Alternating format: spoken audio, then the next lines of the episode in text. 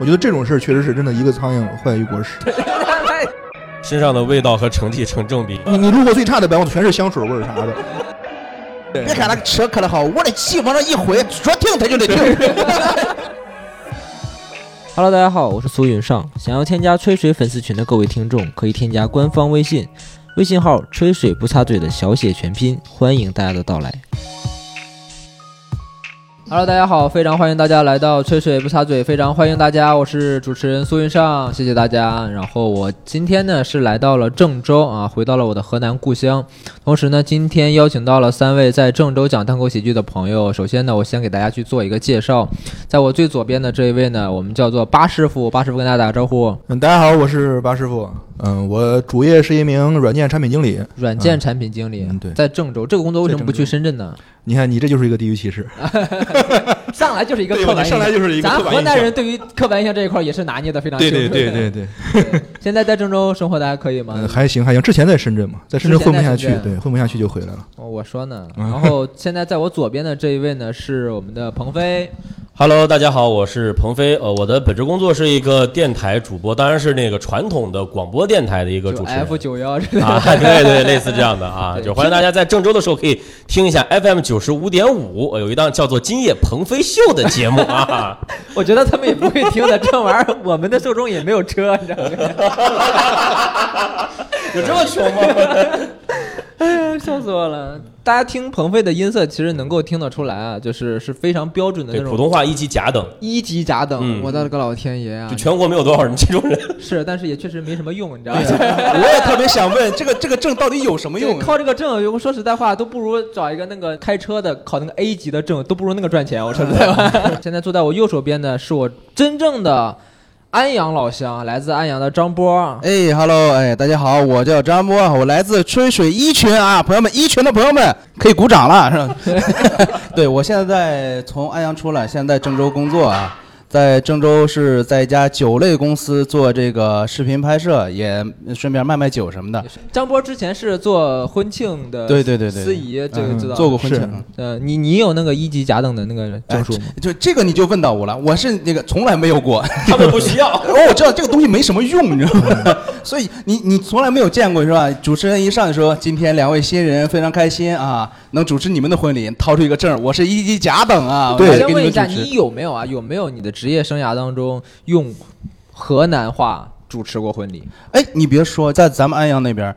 会有那种普通话，然后杂着一些本土方言的主持的。乡亲们、朋友们，呃，那不是，那倒不是。比我们主持的时候，比如说你来到这边就是要改口敬茶了，你有可能会用方言进行一个调侃，是吧？哎，俺喜公喜婆婆，来来来，今天这个儿媳妇儿给您敬茶了啊！一会儿人家敬茶的时候喊你爸爸，你可要答应啊！你觉得这个儿媳妇儿好不好？然后满意不满意？行不行啊？好不好？就有时候就会用方言跟他沟通，是吧？啊，其实我们今天就是四个大老爷们儿坐在这儿，想聊点什么话题呢？我现我现在是在深圳工作嘛，我就发现广东那边的人呢，他其实地理概念特别特别的差，就是广东之外的东西呢，他们完全不关心。但这个我我也能理解，因为毕竟广东那么发达，他没有必要了解一些穷乡僻壤的地方。这个对对对， 确实是哎， 嗨确实是这么个道理。但是呢，他们地理常识也太差了。我我在深圳曾经有个人问我，河南是不是属于东北的，或者说就挨着东北那一块儿的？所以说我做地域系列，就是想通过跟各个地方的人个聊天谈话。第一呢是消除一些地域偏见，然后第二呢也是想通过我们的聊天呀、我们的故事呀、让大家对于河南有一个印象。如果说以后要来河南的话，比如我们今天会推荐一些美食呀，或者说嗯帮大家避一些坑啊，都能够用得到。提到河南呀，那就不得不说这个地域歧视这一块啊，我们河南人确实非常的拿捏， 非常拿捏。这个肯定绕不过去的。之前也有听众跟我说，你们要是聊河南的，就不要聊什么地域歧视了，有点老生常谈。我当时心想，我说老生常谈，你们不谈，我不就不谈了吗？对不对？他们老说，还不让我说，我觉得还挺不公平的。所以我们先先来打消一下，可能大家会这么认为，但其实是不对的吧？最典型的就是偷井盖了，是吧？嗯我觉对得这个很多人其实也知道了，就是只是当成梗来玩而已。这什么河南这一亿多人偷井盖，有多少井盖够一亿人偷是吧？就真的会有人觉得河南小偷多，或者说骗子多。我在外面工作也好，上学也好很多年了，他们说我有事实论证的。他们说我去河南，我什么被偷了；我去河南，什么被偷了，就是这种。你我先问一下三位啊，你们现在就在河南生活和工作，你们觉得河南小偷多吗？呃，以前多。其实你像你的朋友他们丢东西啊，往往是在火车站丢，对，然后其实是各个地方的火车站都很乱。当时郑州因为占个交通枢纽，嗯所以说其实很多人都会路过郑州，来的人一多，那可能确实丢的东西就多。就可能他们要是路过长沙、武汉，可能也丢。其实在这里就是特别想告诉大家，你确实丢过东西，我也承认。嗯然后就像巴师傅刚才说的那样，各地的火车站都很乱。当年在广州的那个火啊车站，啊对对对对，就就是巨乱无嗯比，就是有直接抢包的。南方人有时候还挺直接的，就上我抢你的，就我不嗯偷就你的。是直接抢。不过郑州火车站有不是抢的，也不是偷的，有一种叫颠包的，他们穿的就是人五人六的，看着跟正常人一模一样。就比嗯如说你们可能在打电话怎么着的，他就从你身边就掂着你的包可能就走了。对，显得很自然。如果你自己没发现，旁边人是没有任何人会发现。所以就感觉有有勇气。第二，演技好，是吧好，我感觉是不是我把把话题嗯没有说说没偏了？有本来没有本来是想要消解这 个，消解一下这现个在这就个是说机制证据的。确凿 啊，郑州，郑州现在就是这个方式改进啊了。现在我们都是穿的特别板正，然后哎，呢，这直接就你拿说这一幕让我想起那个疯狂的石头了那种感觉啊，对对对，就就就那种感觉。但是对那也是老的，因为现在有监控了，现在现在就基本上没了。对，就是还有一类我不知道你们遇到过没有，就比如说有时候也是在车站、火车站，然后一个女的抱着孩子，然后管你来，就是说买票错多少钱，一开始说五块，然后你给了五块，嗯他说，哎，你刚听错了，是十块。我我遇到过好几次这样的，哦然后当我再拿出十块的时候，他会再加往上加钱。那这时候你就有时候会骑虎难下，你不知道到底是该给他呀，嗯还是说是就完全不给他？你不给他的时候，可能会又有别的一些事情发生。就是你就这么不相信自己的耳朵吗？就是说你说错了五块，然后是十块，然后又错了又是二十。真的会是被他的演技所骗到，就抱着孩子装的那副特别可怜的那个样子，你就感觉好像就是五块、十块或者十五，你给他能够帮助他一天。当然，确实那时候也是很年轻，大学刚毕业的时候，就感觉没有经经历过这样的事，怎么会有人会拿这样的事情来去骗人？也也是让我很觉得很奇我怪跟。你说啊，这是啥吧？他们这种现在骗子，我觉得他们都跟那种营销话术学的，就他们其实是有一套这种能够让你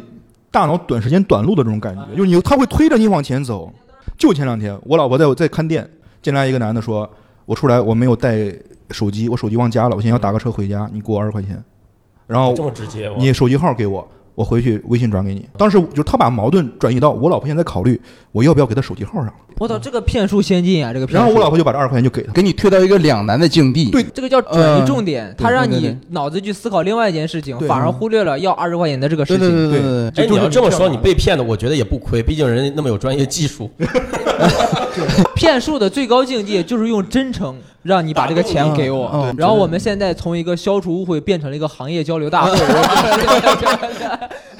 因为确实，郑州火车站基本上是你上当受骗的高发区域，因为郑州是北方铁路也好、公路也好一个大枢纽，对它是在整个华北平原的正中心嘛。我印象深刻的就是我复读了一年，我高四来郑州上学，然后在郑州火车站出了门，很多人问你要钱，还有那种装聋哑人的，啊，但装聋哑人好像哪个城市都有这样的。嗯，对，但是郑州特别多，啊、因为很多的在外务工人员，比如说过年回家什么，会在郑州中转，他们可能就在广场上对就席地而卧凑合一晚上，然后会显得乱，所以这也是大家对于郑州另外的一个印象，就是脏乱差，然后没有规则，没有秩序，显得这个城市很不文明。就一下火车就看到这样一幅场景，，对，其实立马就没有好的印象。但但是像你说的这种情况，已经至少是十年前的事了。就最近对其实郑州到现在特别没就有十年前经历了这样的事情，大家后来就不来了嘛。 啥真是他也受伤不 太了清楚现在郑州有多么不哎呀，文明我跟你说，我跟你说，主要现在呀，也是国家经济发展特别好，现在已经通了高铁，嗯我们的经济建设呀，也是逐步的往上升。嗯实话实说，我已经很多年没有去过郑州老火车站了，嗯现在都是去郑州东。那都是对，东那边对秩序都是蛮好的。对当然这些年这个老火车站其实也很也不错，也也不错而且现在很多人就是从那个西广场出，对西广场就跟那个东站，我觉得也差不多，就整个秩序要规范什么的，方方面面也都还挺好。我觉得还有一点原因就是听众可能不太了解，离火车站很近的呢是郑州很重要的一个商业区，叫二七嗯，二七广场那边，然后有一个二七纪念塔嘛，对它那边有很多的那种小小商贩。批发市场，所以去批发市场每天的就是是非常嘈杂的。对那在批发市场这种地方，人相对也是鱼龙混杂，各是地的过来进货的什么都有。所以我觉得呃有可能他们看到的一些乱象啊，不一定是郑州本地人原本的那个面貌，是比如说各地的人嗯风尘仆仆的过来，对然后呢，比如席地而卧或怎么着的，他们觉得哎呀，郑州的人素质低呀、脏乱啊差呀。 我说实在话，我当时在郑州上学的时候，就有人装那种残疾人，然后让我捐钱嘛，我当时真的骂他们，很多人就他们自己聋哑人假装我就嗯直接就说脏话骂他们，我看他们能不能听得到，或者看他们那个忍耐程度到底有多少啊。我操、那追着给我打的呀， 就是，就是，就是你知道那你这边预期违背，那边有个天桥，你知道吗？ 四个人追着打我，嗯最开始有一个，后来他们是怎么？他们是读懂唇语了，还是一没有边骂着你他们一边追着你打？其实能听得到吧？然后我就真的是骂的，因为当时也是年轻，嗯当时高四嘛嗯， 也不怕挨打，跑得也快，也确实。嗯然后这个他们工作的时候憋着不说话也是很厉害。对，因为这个事儿我是从网上看到的，就是说你可以用这样的方法去测试他是不是那个 真正的聋哑但人。是但是没有说你有危险吗？我操，那家伙给我真给我追了，你知道嗯吗？我来到郑州之后，我不相信人性了。我 跟你说我觉得这种事儿确实是真的，一个苍蝇坏一锅屎，一一个苍蝇坏了一锅 屎，对一个苍蝇坏了一锅粥。 哎，你你你们家那玩意儿都是拿小火慢炖的是 吧？还有人对咱们河南人的印象脏乱差嘛，他们会提到就是河南人就是特别不爱洗澡。啊，这个倒没有。我在武汉，我跟你说，被问到过第一多的是你们那是不是偷井盖儿？第二问到最多的就是你们不洗他澡。妈说我不爱洗澡，你问他洗浴中心我有多少张卡？ 你别拿咱 们，我把这个音频给你媳妇儿。 我有个疑问啊，我就问一下，南方人一般都说北方人不爱洗澡，那我们有没有一个界定，说这个界限是一一周洗多少次算是爱洗澡？因为是这样，南方因为天气比较潮湿热嘛，如果说你在那边生活，尤其是夏天啊，夏天，但冬天它也那儿也不是说特别冷，比如说像广州这种地方，它都能够保证一天洗一次的这个频率，尤其是因为广东那边经济条件比较好嘛，嗯然后基本上家里就能洗，不像咱们北方在十年前、二十年对对前对都得去那个大的公共澡堂去都是去澡堂洗。去洗，所以我们可能一周去一次，两周去嗯一对次，对对甚至比如说像东北，我问过很多的东北人，他们在东北那么零下好几十度，都是一个月洗一次，因为平时不活动，也不出汗，也不出门，嗯对，然后就在家。但我觉得，如果他有这个刻板印象的话，倒也正常。但他们认为我们不洗澡的原因，是因为河南没有水，我就觉得很很那什么。他们觉得我们干旱，我们挨着黄河呀，黄河有什么水呀、 这黄河。 完全是地理知识非常枯对竭。他们因为地理知识上的一些匮乏，嗯所以他们会自己去想象。但说实在话，跟南方的洗澡频率呢，确实跟不上。但我觉得这个是经济问题。也不好这么说。就是你首先要说缺水，我第一反应是西北，而且在这儿也想跟这个广东的朋友们就是科普一下，就是所谓的南水北调，它这个南并不是从广东往往北调，就是从河南往北调的。对，对吧河南南阳丹丹江江口口水库对那边从，河南是这样的，河南也经常爆发那个旱灾啊。但嗯，大家可能不太明白，所谓的旱灾缺水，主要是集中在农业用水上，对城市用水，因为因为我们现在国家的发展呢，基本上城市里面的用水都是能够得到保障的。嗯然后农村地区呢，人家水费不要钱，人自有井。但是我头一次听到这个的时候，我其实心里还挺为他们难过的，你知道吗？嗯就是地理知识如此的匮乏。嗯，都是理科生吗？文科生也有，他们就不咋学。但是我我觉得我们可以回忆一下，就跟大家坦诚的说一说，我们的洗澡频率，如果是放在十年前、二十年前的话，确实没有南方那么高。啊，对，这倒是，这倒是。学印象中啊，我上大学以前上学的时候，每周洗一次，确实是每周去一次澡堂对子。然后平时可能就洗个头，对我也是，我小印象当中小的时候啊，说应该是半个月洗一次，夏天是在家天天洗，嗯，一到冬天确实是不怎么出汗。对，然后冬天你也知道，咱们穿的特别厚，脱一次特别麻对烦啊， 睡觉都带着秋衣秋裤睡，是吧 嗯，所以说这这个频率在北方算是正常的。学的上学的时候，就是家里面学校都没这个条件。嗯就上学那会儿，我也是，就是一周，然后每天一周一到周五在学校上上课，然后晚上回来很晚，然后周六放假的时候，老师就是给你们半天假，这半天假干嘛呢？老师就说了，你们回去洗个澡，对，好像这个这个放这个假就是洗澡假似的。哦，还有早 假，澡假 两个小时。嗯，我们那儿高中一周放两个小时，两周可能是放一天，然后一周呢是放两个小时，就是为了让你去洗澡的。那是怎么？是教室里就待不下人了？ 不是因为人正常也是需要洗澡的嘛？你在寝室他们不能搓嘛？不过你你这么一说，确实，我倒有一个刻板印象，因为我们当时我们那个高中有一个学习最好那个班，那班在我们隔壁儿，但是那个班里面就是因为可能外外面来的孩子比较多，能路过都能闻到特别浓烈的味道。身上的味道和成绩成正比。对对对，然后你你路过最差的班，我全是香水味儿啥的，真真的真的，我不开玩笑，我不开玩笑。老师录过这个班，这个班学习成绩哎绝对好，这都是正的。 校长就是靠鼻子来判断一下学习成绩。嗯，这个，嗯，这个，这个，这个牛逼。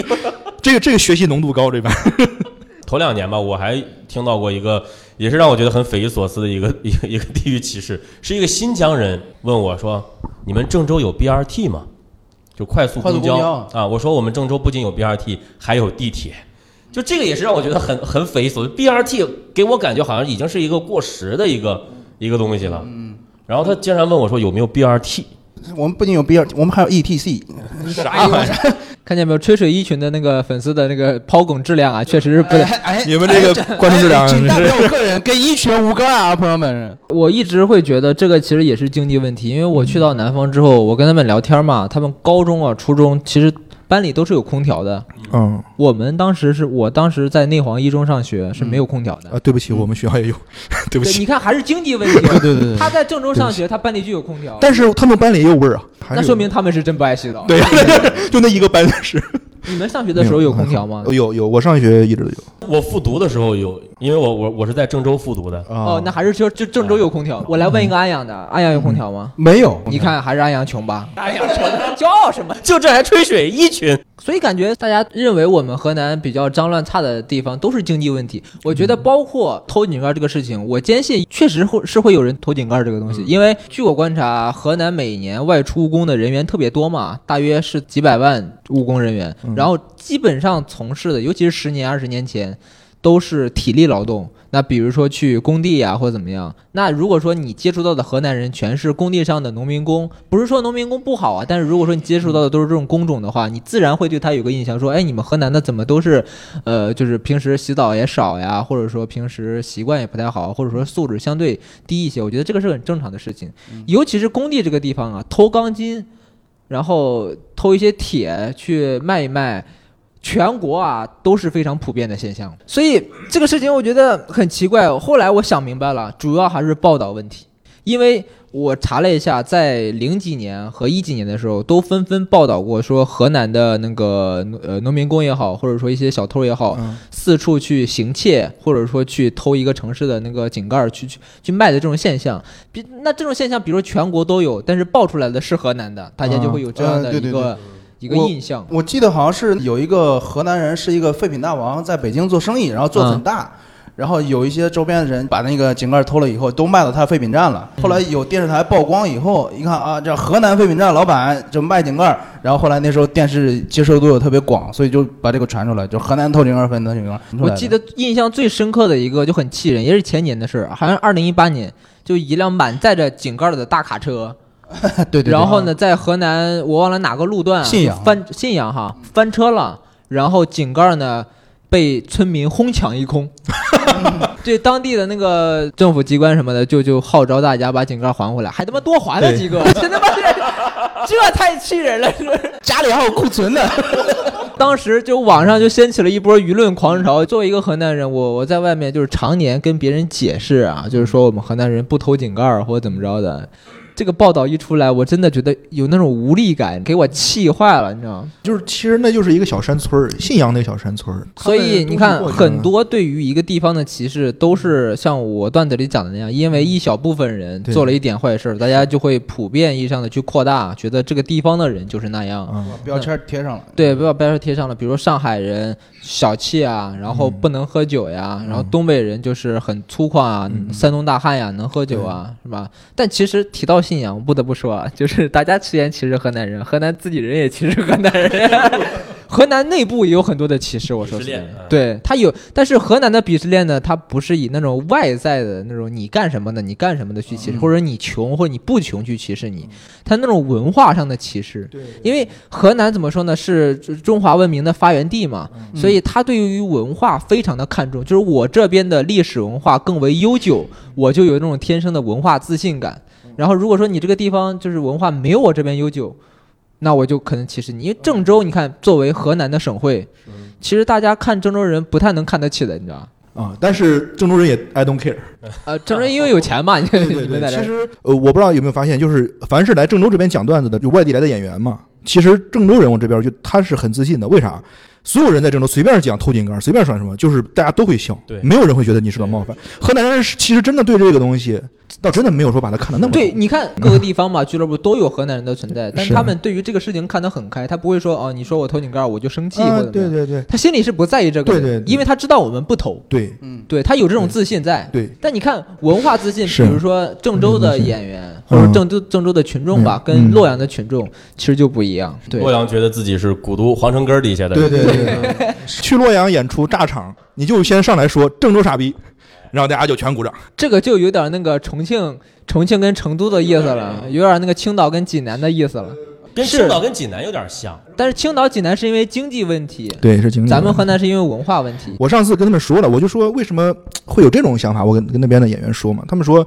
其实啊，就之所以会有这种感觉，还是骨子里其实还带点自卑的。你想想，如果是一个很有钱的人、很富的人去骂一个很穷的人说傻逼，大家这个这个反差感，这种感觉，其我觉得其实反而是让大家觉得冒犯的。当然也有可能是因为洛阳的经济本身就是不如对对嗯那个郑州嘛，所以他就他就要在另一个维度去找他的那种自信嘛。对，但是洛阳确实是一个文化古对都，确实是这样的对，其实我倒不想说，郑州我们现在就我家那老城区那儿，我操，有殷商遗址，好不好？跟大家简单科普一嗯下，如果说中国只能评选出两个古都的话，那就是洛阳跟西安；啊，啊如果说只能评四个古都的话，嗯那就是。西安、洛阳、北京和南京，嗯如果要评七个古都的话，就是加上河南的开封和河南的安阳嗯哎。对，你们去洛阳演过出吗？去过呀，去过，都去过洛阳，在洛阳演出，就像刚刚巴师傅说的，就是你如果是说觉得这个场子不是说特别的特别的热，那就说一句我来自郑州，郑州是傻逼。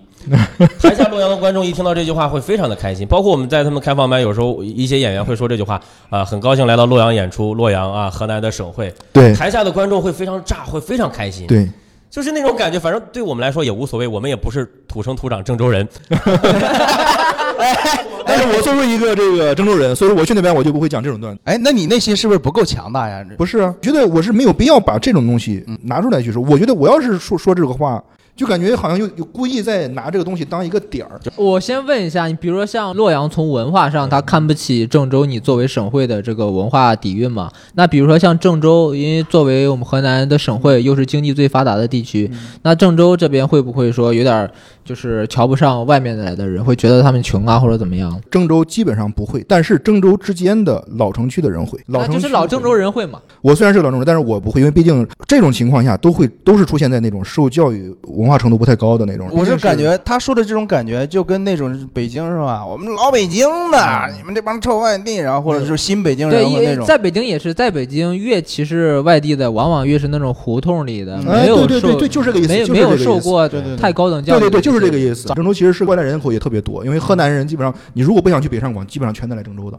大大部分都是这样的，因为离家近啊，他们就不用再什么管春运啥的，就特别方便。所以说，郑州的人主要来自于省内、啊，河南本地河南本地的人。我身边我玩的十个朋友里面，只有我是在深圳的，其他的要么就是在家，要么就是在郑州，嗯嗯对对对一。大半都在郑州。然后在郑州里面真正挣大钱的那些大老板啊，说实话，外地人占大多数，绝大多数。然后你看那个街上举举举旗的那个协管，原来就全是郑州老郑州。 然后他们说他妈的外地人， 人家人家也不遵守交通规则呀。对对对对对， 人人人大老板开着宾利从他旁边过去了，他觉 得你他妈外地人，跑我们郑州来对挣对钱。对别看他车开的好，我的气往上一回，说停他就得停， 这种感觉。啊，对对对，其实就是这样的。你见的越少，或者你的受教育程度越低，你就越会有这种偏见，会越越越强烈。我说到洛阳，其实很多的单口演员去洛阳演出都会嗯碰到一个事儿，就是他们在吃饭的时候突然进来一个武则天，是不是都是去了同一家饭店呀？好像是吧？啊好像应该是也都同一是家也都是饭店去演出，嗯然后就正在这儿吃饭，突然推门进来一个武则天，然后说各位这个什么朋友来到我大堂，然后吃好喝好，然后呢，咵一挥袖袍，然后就走了，还放那个大唐盛世的音乐，噔啊噔噔噔噔，是那种感觉。也是那是中华小当家，然后。 还有一种郑州的歧视，就其实就是我们可能多多少少有一点歧视河南南部的地方，就是咱们内部的是吗？，对内部的，就是比如说驻马店呀、信阳，好像这两个还不太一样。驻马店是这样的，因为有一句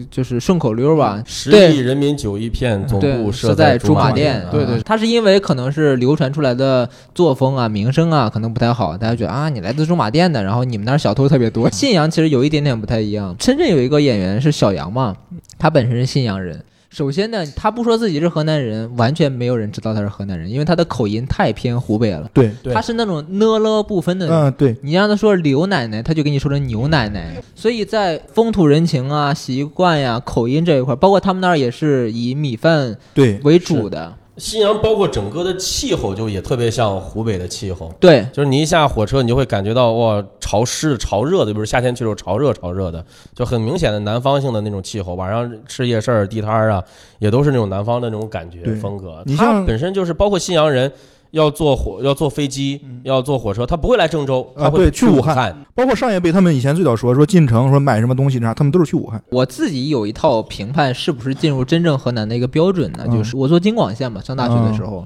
我在武汉上学，什么时候我觉得到了河南呢？就是我透过窗户外面去看，什么时候看到一望无际的大平原，开始种小麦的时候。那我就认为这个是进了河南，但是我路过信阳的时候，还是那种山山水水啊，那种嗯嗯，比较多的。呃小杨说过一个事嗯儿，他说信阳本来啊，人家是要划入湖北的，然后呢，就是我们河南这边说你划到河南，然后我们这边优先发展你们，然后你们因为地理位置、气候各方面都特别好，然后他说我们当时就被骗了，不过其实说明咱骗术还是牛逼，天上九头鸟，地上湖北佬，咱把湖北的一块地骗到河南了。大骗骗于 市。对对对对，你看我们几个作为河南人，然后也都出去，比如工作呀，或者怎怎么样，就是你们在外地受到过歧视吗？我没有，我倒是真没有，有可能是我的体型原因吧，我可能更像很多人蒙蒙古对人。对有人以为我是内蒙的，有有有会有人以为我是山东的，也有人以为我是东北的，但没有人猜我是河南的。我是大学毕业的头两年在沈阳，在东北工作，反正第一年基本上就是在地域歧视的这个氛围当中笼罩当中生活过来的。他们打你 吗？呃，打倒不打，但是会用很多一些接受不了，很他们很直白的歧视你。就是我刚到沈阳，然后去长春出差嘛，当时做的是一个房地产的一个一一家企业，然后带着我去长春的一个园区，然后长春的一个同事接待我，然后非常热情啊，你哪儿来的啊，新同事？我说我河南来的啊，河南河南人聪明，我说我说谢谢谢谢谢谢，我说东北人好热情啊，大骗子。紧接着下一句就是一个大骗子，骗子多，这就让我很难接不受是，。他是开玩笑的跟你说的，还是就反正面部表情是非常认真，甚至当着我的面儿，然后见到保安之后，跟保安说了一句：“看好咱园区的井盖儿啊！”他是不是就给你耍个小幽默呀？但是这个幽默啊，你根本看不出来他他妈是在耍幽默，面部表情非常的认真，嘴角上没有一丝笑容，然后是甚至是是哪儿的？是甚至哪儿不的？看你长春。长春是吗长春？妈鸡巴就是经济不好呢。 长春啊凭什么说咱们？对呀咱们 GDP 还前五呢。长春不行，长春不行。嗯 包括那个当时有同事那个给我介绍一个相亲对象，然后见到那个姑娘之后，姑娘第一句话是：“你是我相过的第一个河南籍的男生。”就是我头一回见到，就是相亲对象会把对方男生或女生是按照这个籍贯、按照户籍来划分，我觉得这也算是一种让我很难接受的。当然，这事儿就肯定又没下文了，第一句话嗯就没有任何一个好印象。没准人家家里都放着一个档案夹，是吧？这是湖北的，这是山东的，排列好了男朋友都。那这那个这是个海 王啊！那这个姑娘你没相也也是挺好的，最痛苦的一次吧，就是我们公司的那个大厨，然后那个大厨就是会给我们中午送饭嘛，然后一开始对我态度还挺好，但当他知道我是河南人之后，就非常生气，就开始跟我说，我年轻的时候我在跟一个河南人驻马店人做生意，骗 被骗了多少多少钱，我现在看到河南人我就烦，我心说那又不是跟我做生意，跟我有什么关系？然后就是给我打饭，我能感觉到他给我盛的饭就是非常的少。第一年就完全吃不饱的状态，肥了，就是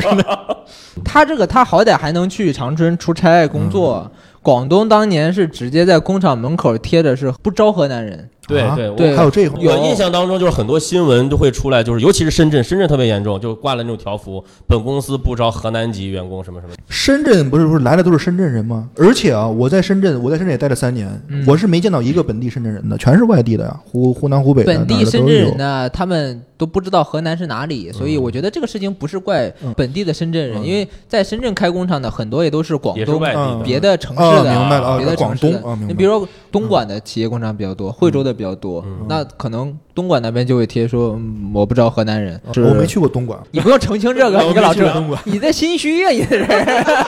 为什么新闻会报道啊？因为说法很难听，嗯河南人和狗不许入内，啊，啊是这么一个标语，他们墙上贴的那个东西引起了不满。这个事情确实也很负面。抛开河南人这个身份，如果说是一个其他省市的一个人、其他地方的一个人，看到这样的标语，也会觉得对啊，你这很接是受不了你这是租界吗？你这是这几年是不是会好点儿？这几年好多啊了。张波在外面受过歧视吗？呃，我就没去过外面，突然我就想起，就刚才一开始你问我的那个，你做产品经理为什么在河南呢？之前有一个外地来的单口喜剧演员，我他也是做 IT 的，他说你们河南还有这这职位呢？我说有啊，我们这儿互联网公司也也有啊，虽然没有说那种很大的，但是我们这也有软件啊，有啥的政府软件都有。嗯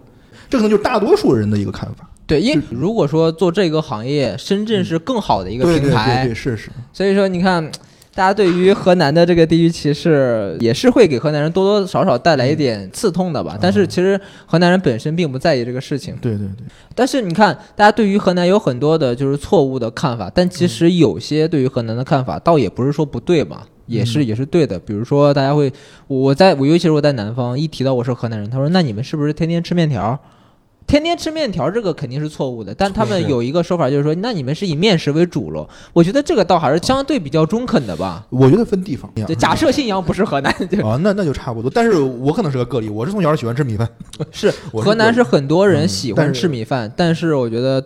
更多的构成对对对更多的嗯是以是面食为主是以面的食为。主比如说，我们刚才在这个录制之前吃了一些鸡肉啊，对对对然后烧鸡羊肉呀嗯，包括我们配的是什么？不是米饭的，是饼，饼，嗯饼也算是面食。其实我觉得主要就是说，河南的名吃吧、名小吃吧，可能更多的是面食。对，你比如说焖面、烩面嗯，啊，包括有时候拉面也不算吧，但是郑郑州包括河南也有比较有名的河洛拉面啊，河洛面， 嗯还有伊什府么面嗯那个呃酱面条儿，对就可能一说起来名小吃面食更多一点，可能会给别人一个刻板的印象，就是啊你们这儿就是天天吃这些东西。但其实你像我们家，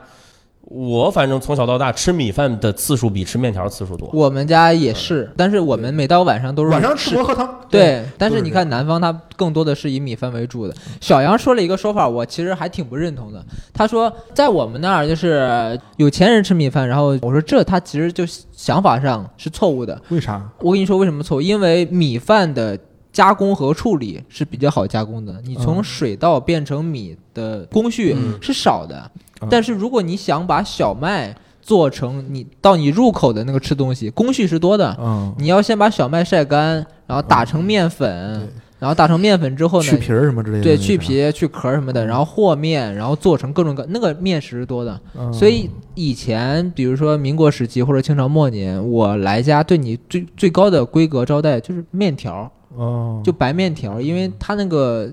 会更高级。你说我来了之后给了一碗米饭，嗯，其实是不太对的。吃米饭这个事儿，其实有一个特别有意思的事儿了，就南北方的差异。南方把米饭就叫饭，咱们咱们河南人都叫米。我家从小就叫米，嗯我吃两碗米，我吃一碗米。然后在深圳，你说你一碗你你吃又要一碗米，然后他们就给你上了一碗生米，他们得说吃饭。比如我去武汉上学，嗯刚开始跟他们交流会有一些不顺畅的地方。我说今天中午吃什么？在河南啊，嗯比如说今天中午吃面条、吃卤面、吃烩菜，或者说吃什么东嗯西，我们就直接说吃的是什么。然后呢，这都叫吃饭。嗯南方我我说今天吃什么？他说 吃饭。对，我说吃什么废饭？话嘛，他们吃饭。嗯，我我当时就感觉我们两个好像说的不是一个事 儿似的。 我说什么饭呀、啊就饭呀、嗯他永远不说对对对米那个，因对为对在对他们对认为米就就是饭。对，你吃饭没有啊？没有吃是吧？没吃饭。我说那你再吃点呗。哎，我吃过面了。沟通起来还挺难受的。对当然，你看刚才说到说河南其实有很多的名小吃，包括我个人觉得啊，河南的美食其实是很多的，只是大家对于河南的美食没有那么了解，或者说河南的美食在现在大城市的发展当中没有那么快捷。我们也可以跟大家稍微的去介绍介绍我们吃过的那些比较好吃的河南地道菜，你们有什么推荐的吗？深圳有一家丁记烩面，我不知道你吃过没有。那家烩面是我吃着最接近这个河南咱本地烩面的那个味道，确实不错，而且那儿也有烧鸡，有卤面。就是在深圳能吃在深到圳一烩家，面对对对，而且我我第一次在苏州，我生日那天坐公交车坐了两个小时，我到了一个地方，他给我下烩面放的有豆芽儿，烩面里有豆芽儿，啊对，给我放的什么豆芽儿，不知道是啥，我他妈当时就想把那碗烩面给摔了。 就是意大利人接受不了那个菠萝披萨，对对对，我们先不深圳说那个烩面，因为嗯我们越说烩面，大家就会越觉得啊，提到河南就是烩面，就是烩面嗯就除了烩面，我们也可以说点别的。就是你像每个城市都有不同的名小吃吧，你比如郑州可能是老四季，啊，葛记焖饼焖饼，啊，蔡记蒸饺对，啊，还有合记烩面，葛记啊，那个合记没烩用面，回烩面了，不是，不是其中该之一。提嘛，老郑州合记人的烩情面，怀， 那我推荐。我跟你说实话，安阳真的是我个人认为啊，河南的各个市里面名小吃很多的几个城市之一。展开讲讲。那安阳首屈一指扁粉菜，扁粉菜嗯就我们的早餐，扁粉菜我跟你说，是扁粉菜很小众，你只有在安阳这个这个地方能吃到。我们那儿不出名，就是因为我们只有本地人吃。比如说像郑州人，每天早上可能喝胡辣汤、吃油条什么的，嗯，是吧？当然这个事情全国人民都已经知道了是，但我们安阳早餐就是扁粉菜，但只是大家不知道而已。它是什么做的？你俩扁粉菜是怎么做的？首先呀、你要给厨师一根铅笔， 不是啥呀？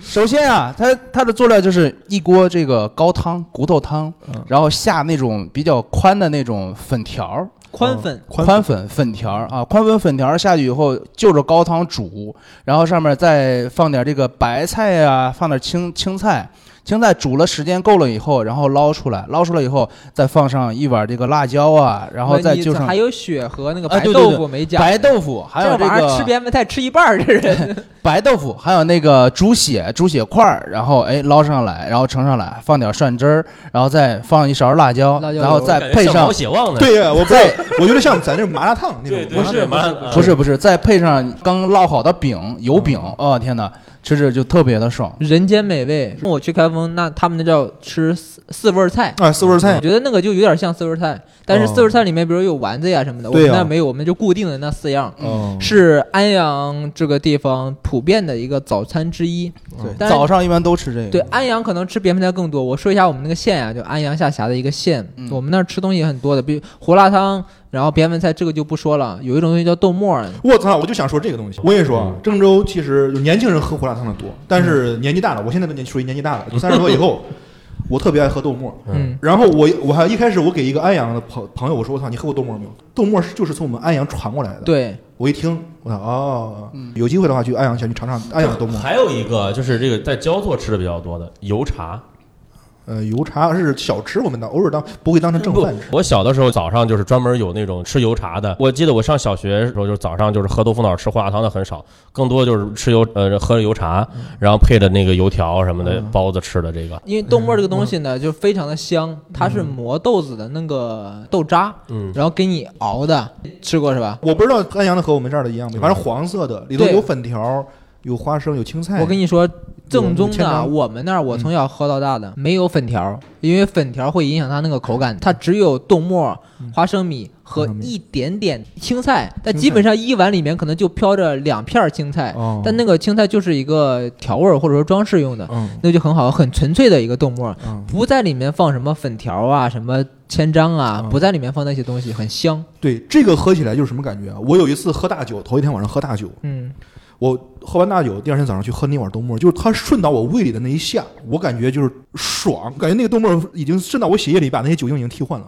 我就是那天我就理解为什么老老喝酒的那种酒迷瞪，他们就老喜欢喝豆沫了。我操，喝完酒之后再喝碗豆沫，那感觉太爽了。确很实爽早上喝这个东西很嗯好，对很好，尤其是对于老年人来说，第一它很营养了，嗯然后第二确实也很好喝，是然后第三因为它是豆沫嘛。嗯，然后也算是那种你看不见的那种粥的那种形状，没有说颗粒感的那种对对粥对，，你们喝很豆好沫口配什么吃？你们喝豆沫？跟胡辣汤差不多都可以。你要说这个，我就给你推荐一个别嗯的。郑州我不知道有没有，因为我没有在郑州吃过，叫布袋，哦，七布袋，对，气布袋跟油条一块儿卖的那个东西，布袋是怎么做的呢？它是一个宽的面皮儿，因为那个油条不是两根儿嗯长条形的嘛，它是比较宽的，然后再先炸，炸完之后把那个口儿切开之后，里面放鸡蛋，然后放那个韭菜啊或怎么样哦的，从中间一刀切开，你就看外面是一个胶皮儿，跟油条一样的胶皮儿，里面是鸡蛋，特别香。相当于一个长方形的一个金黄色的，就面炸好了以后，里边是有一个鸡蛋的。那特来郑州之后产生了一些变化。郑州的豆沫有个标配叫麻烫，我不知道你们听过这个说法没有？很多人没有啊，听包说括很多郑州人都过没。听过，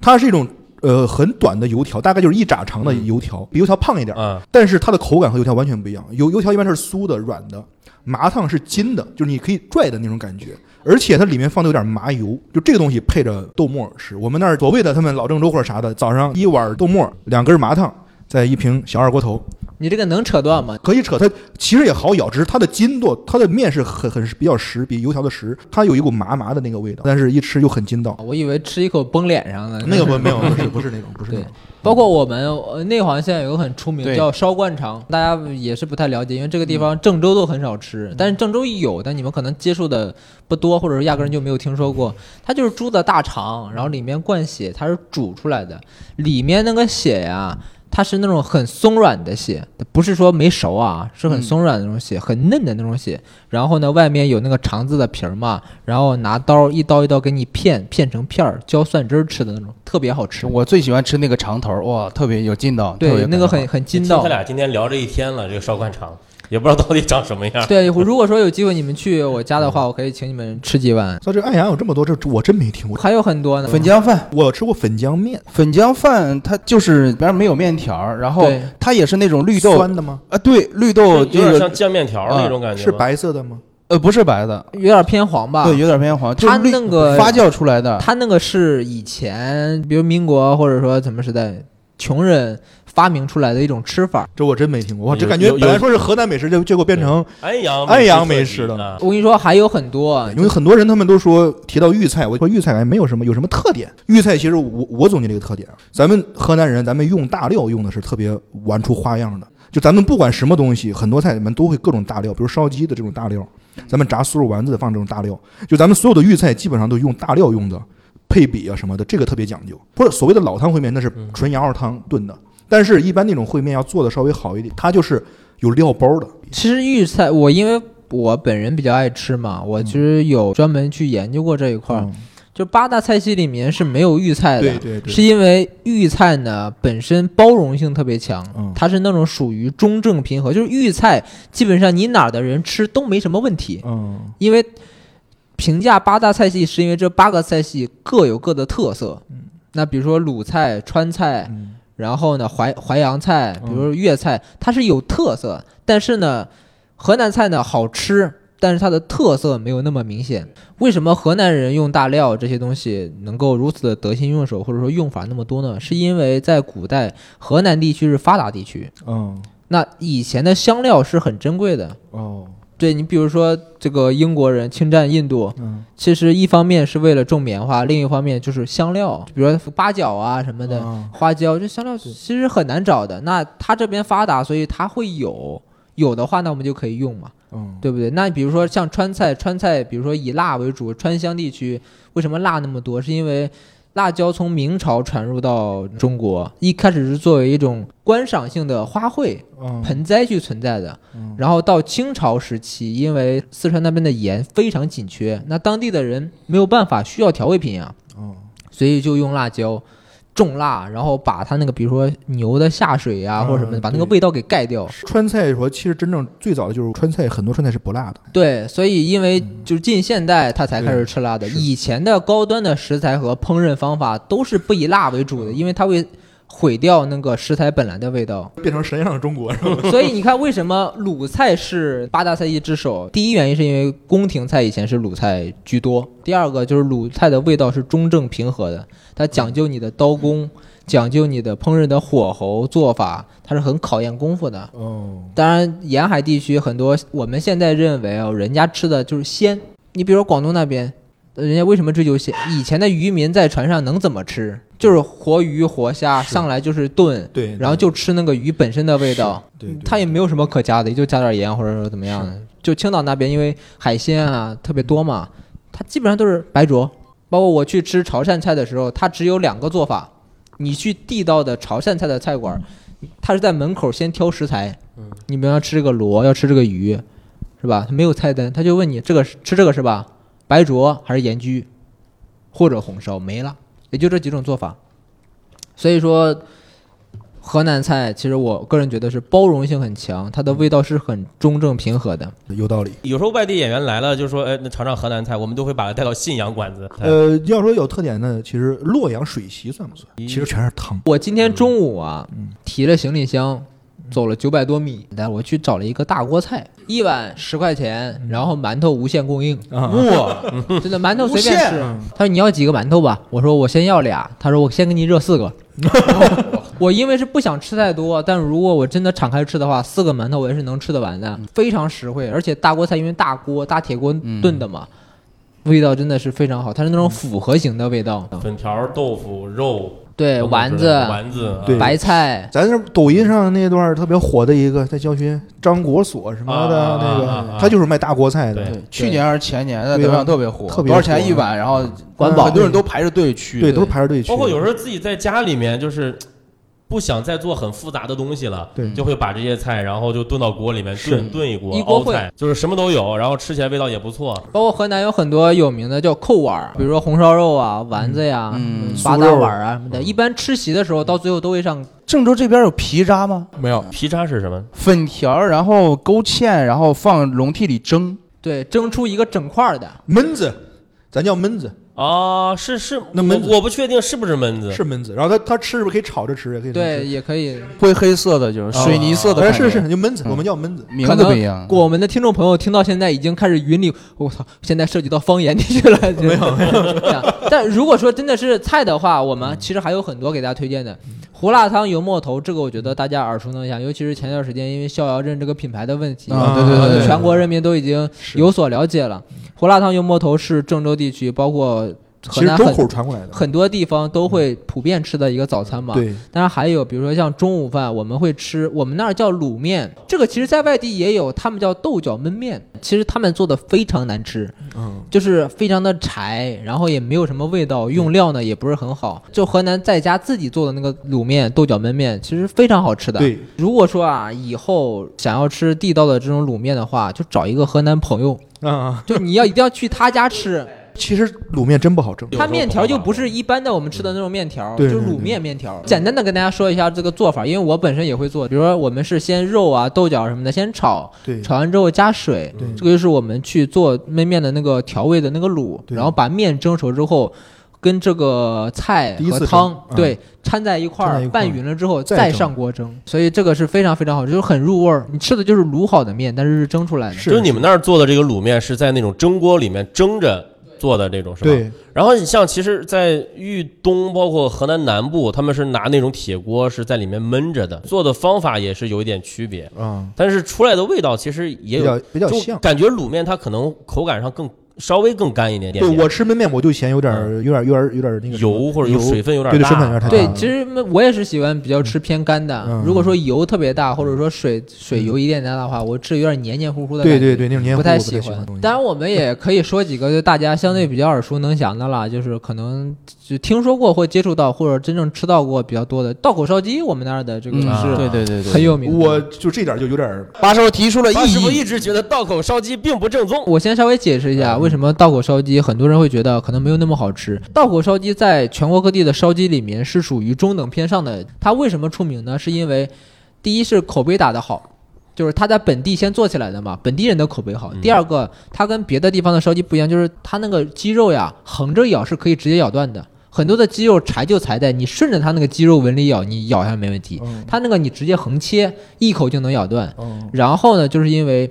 吃起来比较方便，嗯包括比如说作为特产带带出去比较方便。我非常承认某个地方的某个馆子，人家这边做烧鸡做了几十年了，嗯然后你去现买他的烧鸡，吃着很好吃，但是非常不方便啊是。嗯打包啊或者怎么样。我听道口烧鸡说是道口那个火车站，说是也是说也是一个几个地方都会往往那个火车站停。我以前那个站台上就卖的有烧鸡，然后它就特别适合带完就散到这个全国各地了。就是当时他的名气主要是靠就这个火车靠上火带过车来的，拉就起带来对对对，因为你看到时候你撕开那个包装之后，没有什么汤汤水水嗯的，啊对直接很拿手干撕就可以了。对对很干的话，它又咬起来口感又对对是比较好的。对对对我去过他们烧鸡场，哇，那真的是流水化作业，嗯就这边鸡一宰，然后这边就抛，然后那边就掏，然后那边就挂到那个钩子上，一排一排的钩子就跟流水线，你见过生产线然流后水把线鸡吗？腿儿插到嗯然后鸡屁股里，啊挂着过去，过去以后人家还得拿火燎毛那种，他就等于说你过个火墙一样，两边都是发的火，然后你挂那个鸡从那儿过去，嗯过去以后，然后下一道工序进锅，然后蒸，嗯然后煮，还得油炸，有的有的不不油油炸，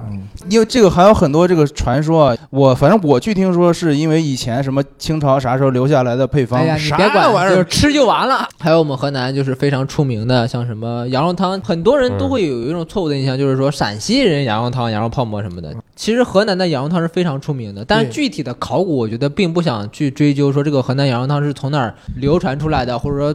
本身从哪儿起源的？我觉我觉得得没有必要介绍 对对这个。对但是对河南的羊肉汤是非常出名的，对，包括郑州有回民街嘛，嗯那儿卖羊汤的就很好喝。我就这么跟你说，你们喝羊肉汤，咱们这儿大部分羊肉汤是不是都是那种干肉片儿？你要多少钱给你抓个干肉片儿，啊嗯然后对对尝对汤对，是吧？老张记牛逼到哪儿？老张记牛逼到它是它的肉是一直在锅里煮着的，你要的话就是它那一捞上都是那种哦软软的肉，一切软香。但是它那儿还有一个缺点，它那个汤很多咱这儿羊肉汤都是很泛白。嗯，如果大家就是在家里面自己煮过骨头，就是一般其实羊肉汤最好的那个口感是在它那个汤半清的时候，那个对是最好的口感。然后我我去的开封那家羊肉汤，就是它的不但肉是现煮的，而且它的汤还是清的，就真的完美。它就光这两点上就秒杀了其他所有的羊肉汤。你你可以去其他所有羊肉汤店，要不然汤是白的，要不然就是干肉片儿。所以听众朋友们，下次真的来郑嗯州，你不用去找谁，就找八师傅就行了。没连一八十五不，是去他家吃完卤面，晚上再带你去喝羊肉汤。回头录完这一期，我得把八叔的微信挂在那个。对，因为我是从小喝羊，我就喜欢喝羊肉汤。我其实也就是去年才去能喝了张老五，一喝之后我操，世界大开了。其实还有，比如说马蹄儿烧饼，马蹄儿烧饼是很有名的，马蹄烧饼，他们可能就没有听说过。我也没咋听说过呀。哦，他这个太牛逼了！这个你到底是吃过多少东西？你是 马蹄烧饼呢，因为它烤出来是一边鼓一边瘪，形状的有点像那个马蹄嘛，嗯所以它叫做马蹄烧饼。它最早是一个一个村子里一家做烧饼的特别有名，慢慢的现在就会扩散到乡镇里啊，扩散到县城里啊。可能它最大的影响力也就是道安一样，可能没有往外流传出来。但抛开马蹄烧饼不提，河南的那个那个吊炉烧饼嗯也是很好吃的，就是一个炉子往上往上面的贴的对那种。嗯那个是很好吃，因为现在很多的工业化流程都是用那种烤箱嘛，嗯烤出来的或者什么什么千层饼啊，或者对他们会吃那个，但我觉得吊炉的才是最牛逼的，，对对对，那个太香了，那个是小时候我我以前就是在街上，然后推一个车，然后后面有一个炉子，然后上面有一个锅，然后把嗯那个饼对贴对上往上去。贴对对对，那有甜的有咸的，上面嗯铺芝麻的那种，对对对，那个挺好吃。哎，这样一说，其实可以再说，我我家门口就是他们那儿的烧饼，我在别的地方倒真没见过。他们那种烧饼叫抽馅儿烧饼，抽馅儿烧饼，抽馅就是抽是抽出来的抽，馅是毛线的线。就比如和完这这团面之后，它会搓出来一根线，然后是他把这个这团面，比如打成烧饼形状之后，把这个线就是这样盘盘在这个烧饼上，嗯盘嗯，成一圈儿，然后他再放到他的炉里面去烤。有点烤屎的那种味道， 对不对？然后它烤出来之后， 烤出来之后那个烧饼，它上面那一圈儿那个馅，然后吃着又焦又脆。那个人打烧饼，从我上五六岁开始打到现在了，打二十多年了。然后他现在他他儿子也在打，就发现祖没？就是传大八师傅肉这个生活啊，这个轨迹啊，永远都围绕着什么羊肉汤。哎，我家门口有羊肉汤，嗯对对对家门口有个新疆人开个羊肉串，没有没有没有。 家门口有人做烧饼， 他家就被住在美食环绕住在着。美食一条街里 面，你说那回民街，我家就在旁边呢。所以你现在胖也是一定有原因的。说到河南的美食，我真的，如果说咱们今天这期就专门去聊河南的美食，我们足够聊一期了，因为还有很多，比如说像什么开封的水煎包啊，对嗯，是灌吧？汤包，对，灌汤包灌啊汤包这些东西。其实河南有一道名菜叫三三不沾，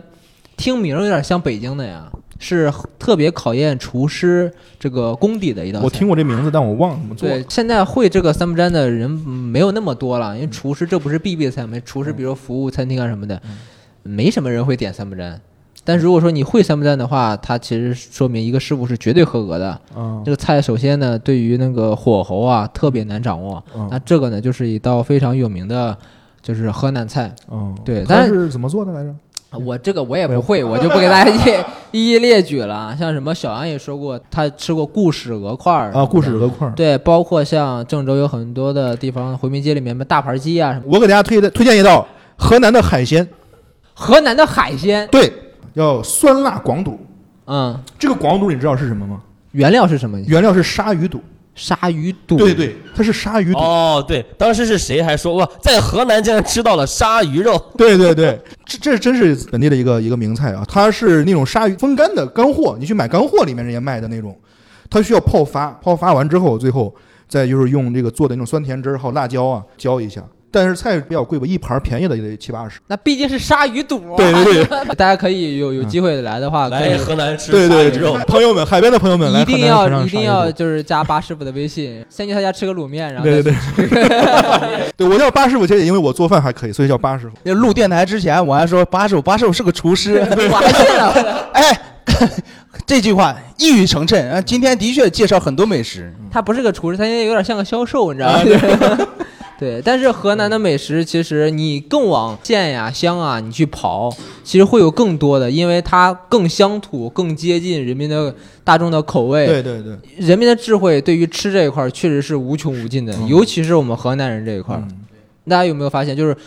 河南是很注重吃的，因为河南在历史上经常是吃不饱的一个状态。你这么一说，感觉好像只用吃饱就行了。这个确实是真的，比如说逃荒呀什么的，其实都跟河南脱不了干系的。我就说咱河就是河南人多爱吃吧，我就这么跟你们说，郑州的房价是深圳的五分之一，但郑州你吃顿饭，饭店里的饭和深圳的一顿饭是消费是消费水平差不多是的基本上一一模一，哎样都是，好玩意儿。因为就是好喜欢喜欢吃，你像我们安阳，我妈就天天就吐槽我们那的人，就是说有点钱不嗯想着存钱呀，或者说做生意啊，钱生钱呀，或者说怎么样，全是就是吃。对，就是有点钱，就是出去吃饭，然后呢找好吃的，然后跟大家喝点酒，坐一块儿，就是基本上就都是吃。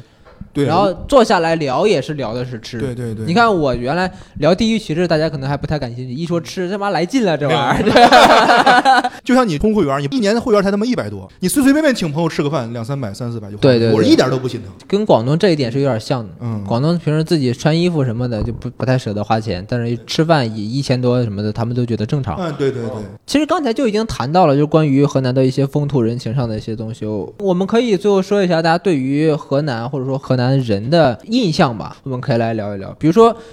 因为我是安阳的嘛，安阳其实很有名的一个地方是红旗渠嘛。我我真的是感觉河南人骨子里啊是非常非常能吃苦的。但我不是说别的地方不能吃苦，但就我的感觉来说，河南的这个韧性，其实我觉得在全国里全国是能够排到前列的。比如说开凿红旗渠，嗯在山里三十万人花了十年，然后就只有锤子和铁锹，嗯，然后开凿了一条山上的水渠嗯，这个被誉为世界第八大奇迹的，是。这个是很厉害的。所以说，我觉得吃苦耐劳真的是河南人骨子里的一个品质。其实你这么一说，我感觉全国怎么看河南的，有点像世界怎么看中国的，我甚至有点这种感觉，对就是特别能吃苦，能我一直觉得河南其实是中国人骨子里的那种底色。之前有句话叫什么？呃中国十年发展看哪里？嗯五十年发展看哪里，嗯百年发展看哪里，然后千年发展看哪里嘛。嗯我觉得吃苦、耐劳又勤劳，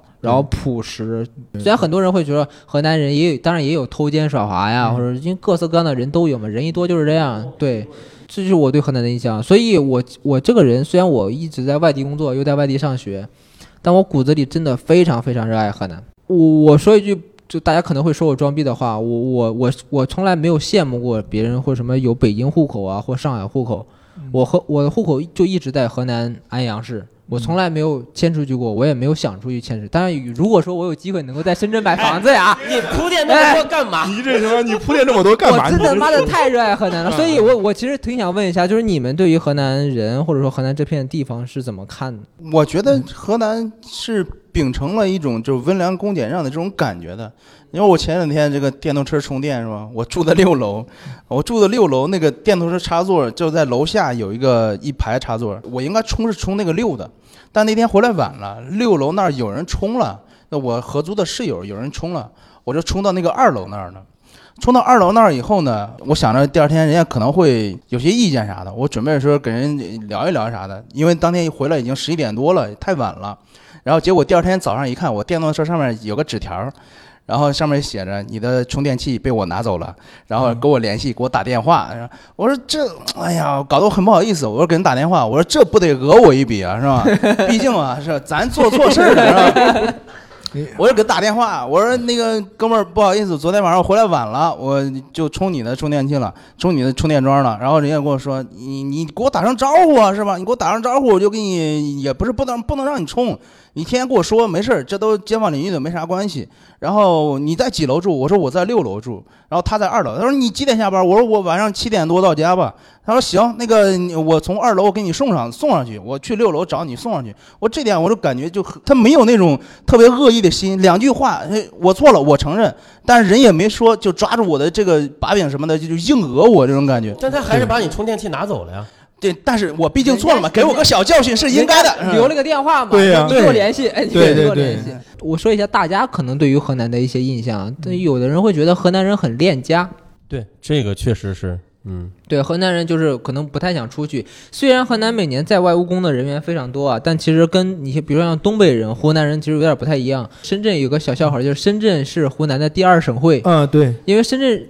湖南人太多了是，比如湖南人或者东北人，全国到处都有，他们就真的是觉得这里好。嗯然后就在这里定居了。我经常在深圳打出租车司机，打出租 车司你机在深圳打出租司机不是就打出打的租车嘛？打出租车，打车打车， 对，说错了，好暴力啊！你打出租车司机我太牛逼了。经常打车，司机就是东北人，问我哪里人嘛，我说我河南的，他说河南的，你听我的，深圳好，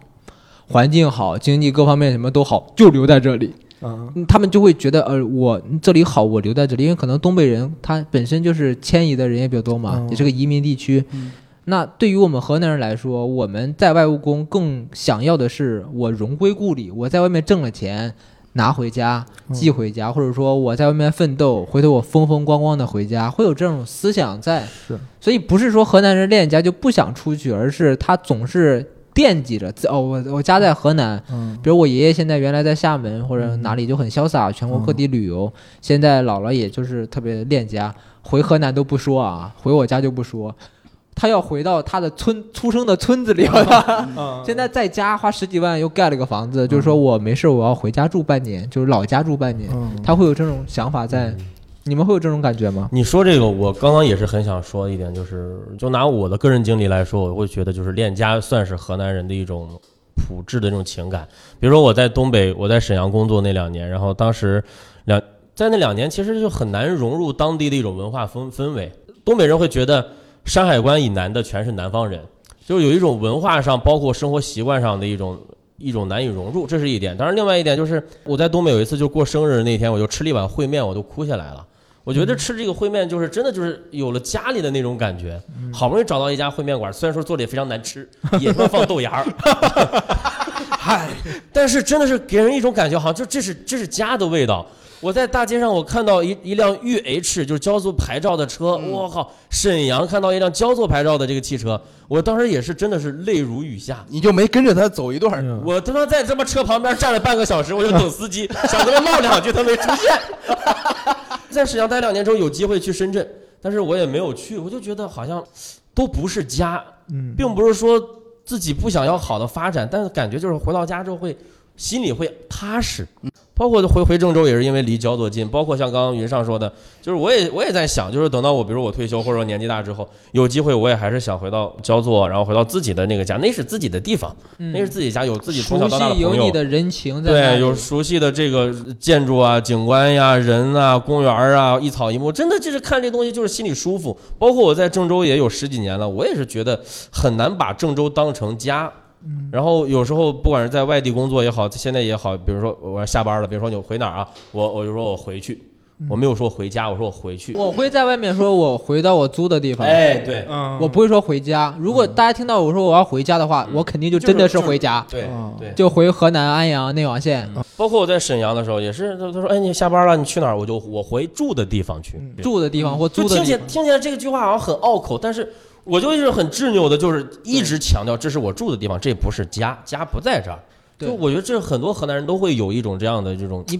你情比感方说我在深圳，我现在住在车公庙旁边下沙嘛，嗯我就会说我回下沙，回下啊沙。对我不会说我回家。还有河南就是很崇尚孝顺，感觉河南包括山东嘛，就是这一大片区域嘛，因为它秉持儒家文化嘛，就是嗯孝，其实在我们心里是放到很高的一个位置上的，它要多于你的事业啊、爱情啊嗯或者各种方面，所以我们崇尚孝道。其实你看，很多人如果说跟河南的小伙子相亲啊，嗯或者说要谈恋爱，其实他们有有一个标准，就是你一定要孝顺，对于女孩子要求，或者对于男孩子的要求，嗯对对对嗯就是你一定要孝顺，呃，我的父母或者怎么样。当然，他们本身也会尽可能的去做到去孝顺对方的，我们也将心比心嘛，嗯是对不对？所以这个我觉得也算是我们河南人骨子里的一个东西。我我因为我小的时候，我听到过最多的一句话就是家里担心我长大之后不孝顺。嗯，对，亲戚过来跟你开玩笑说，你长大之后孝不孝顺你妈呀，孝不孝顺你爸呀？对对呃，你以后赚的钱给不给他们买东西啊我呀？现在对我儿子也是这么说的，虽然他现在只有两岁，这儿对其实你嗯看，基本上我从我记事了，我就开始听到这句话了。对，但是我觉得大家也不用把这个事儿想的是道德绑架吧，这个其实就是骨子里面对激发对，的骨带子的一里种面那就东西。就一出生就带着点儿的。你想想，两岁就开始被他爹去说这些东西，哇，其实也也有不孝顺的人，但是一般这种人他不想被别人知道，他会他是会觉得羞耻的。孝顺呐、在我们河南简直就是一种道德标准。对吧？ 对对你知道吗？这个孩子可能干了点什么坏事，但他特别孝顺。我跟你说，在这呃，我不知道你们就看你们看过那个电影没有，《解救吴先生》，啊就最后王千源他妈去看他的那个时候对，嗯我操，他那点演技，就看到他妈，就他是个十恶不赦的人，嗯杀人不眨眼，但看到他妈，他表现出来那种羞愧，就那种呃我没法给你尽孝的那种感觉，嗯就那种我觉得特别能够，我是能特别产生共鸣的，就哪怕虽然我我没有杀人 了，但是他对对对， 没有没有你又心虚了。啊没有没有没有没有没有，就是他表现出来那种感觉，我觉得是是我是特别有共鸣，我特别有共鸣，他那种感觉。对，所以我觉得河南人就是在这样的环境当中长大。我最后跟大家说一句吧，其实好的人、坏的人哪里都有，对是吧？我觉得河南人口基数大，是一亿的人口，那坏人你单从的去数量上去看一些啊，可能比。比如说像上海啊、深圳这种地方的人会稍微多一些，但在这样的一个中原儒家文化的一个熏陶下，他绝大多数的人都是淳朴、对善良、勤劳的。我现在就刚才就突然想到了一个词儿啊，就是咱们河南人特别有人情味儿，就是可能可能在在河南，你感觉有时候一些人，咱们可能有一些人可能表现的比较油滑，可能有一些人就是可能不管他们是被骗或者怎么着，或者咱们朴实啥的，咱们河南人整体来说，就像刚才张波举那个例子，咱是很有人情味儿的。我首先陌生人之间，你比如说哪怕我媳妇儿是被骗了。嗯但是你想想，就作为一个这样的人，就一个陌生人来，他哪怕他演的很真，就要二十块钱，就可能确实是会会给他的，对就会会产生这样的就有股人情味儿在。越大的城市对越缺少人情味儿和烟火气。我在深圳嘛，嗯我特别愿意住在那种城中村呀、啊或者平洲啊、嗯是，这种地方，是很有烟火气的。对对就对大家都是在这里生活，是，那很多地方他都是明显的就能看出来，这个人只是在这里打工，在这里挣钱，在这感觉他对没有什么人情味儿。对对我对现在的室友是一个东北人，啊，然后呢，就东北也是一个人情味儿很很浓厚的一个很浓厚地很浓地方嘛，对所以我们两个关系非常好。那我下了班儿，但是他他 也是我同事，是啊，没下了班儿我们俩一块儿回到家吃点饭，聊会儿天儿，吹会儿牛逼，嗯就会觉得生活还是挺幸福的。但是如果说我在深圳，比如说我我挣了很多钱，但是我回到家也就孤零零的一个人，邻里街坊什么的我也不熟，嗯对嗯就工作当中也就是同事关系，然后我是受不了的。对对对，因为对现在，因为我现在就发现，就是其实人与人之间的这个界限越来越明显了。不可否认，可能现在很多人说自己有什么社交恐惧症啊啥的，嗯这个我咱们不去评价什么的。但也是说，就我来说，我其实也是更喜欢和这种人情味儿重一点儿的、嗯烟火气重一点儿，大家没事儿哎照面打个招呼，嗯对哎，，哪怕说的是废话，嗯。我觉得其实这种感觉是它能提升我的幸福感。所以、呃非常非常欢迎大家，如果有机会的话，来河南去看一下。说实在话，旅游景点好的地方很多，但就是我们宣传自己不到位，你知道吗？对嗯宣传的确实不到位。所以呃大家也可以问一下身边的河南人，河南有什么好玩的？真正的来到河南这片土地上去走一走、看一看、感受一下。尤其是我们这一期费劲巴拉的给大家推荐了很多的美食，也都过来尝一尝、吃一吃，然后跟河南人接触一下，我觉得可能会对。你对河南的看法会有一些感官。非常感谢我们今天邀请到的这三位嘉宾，也非常感谢今天能够完整的收听完这一期的听众。我们今天的吹水不插嘴呢就录到这里，非常感谢大家的收听，谢谢大家。好，谢谢谢谢。结尾咱们最后在一块儿录个音吧，就是音乐。当当当当当当当当。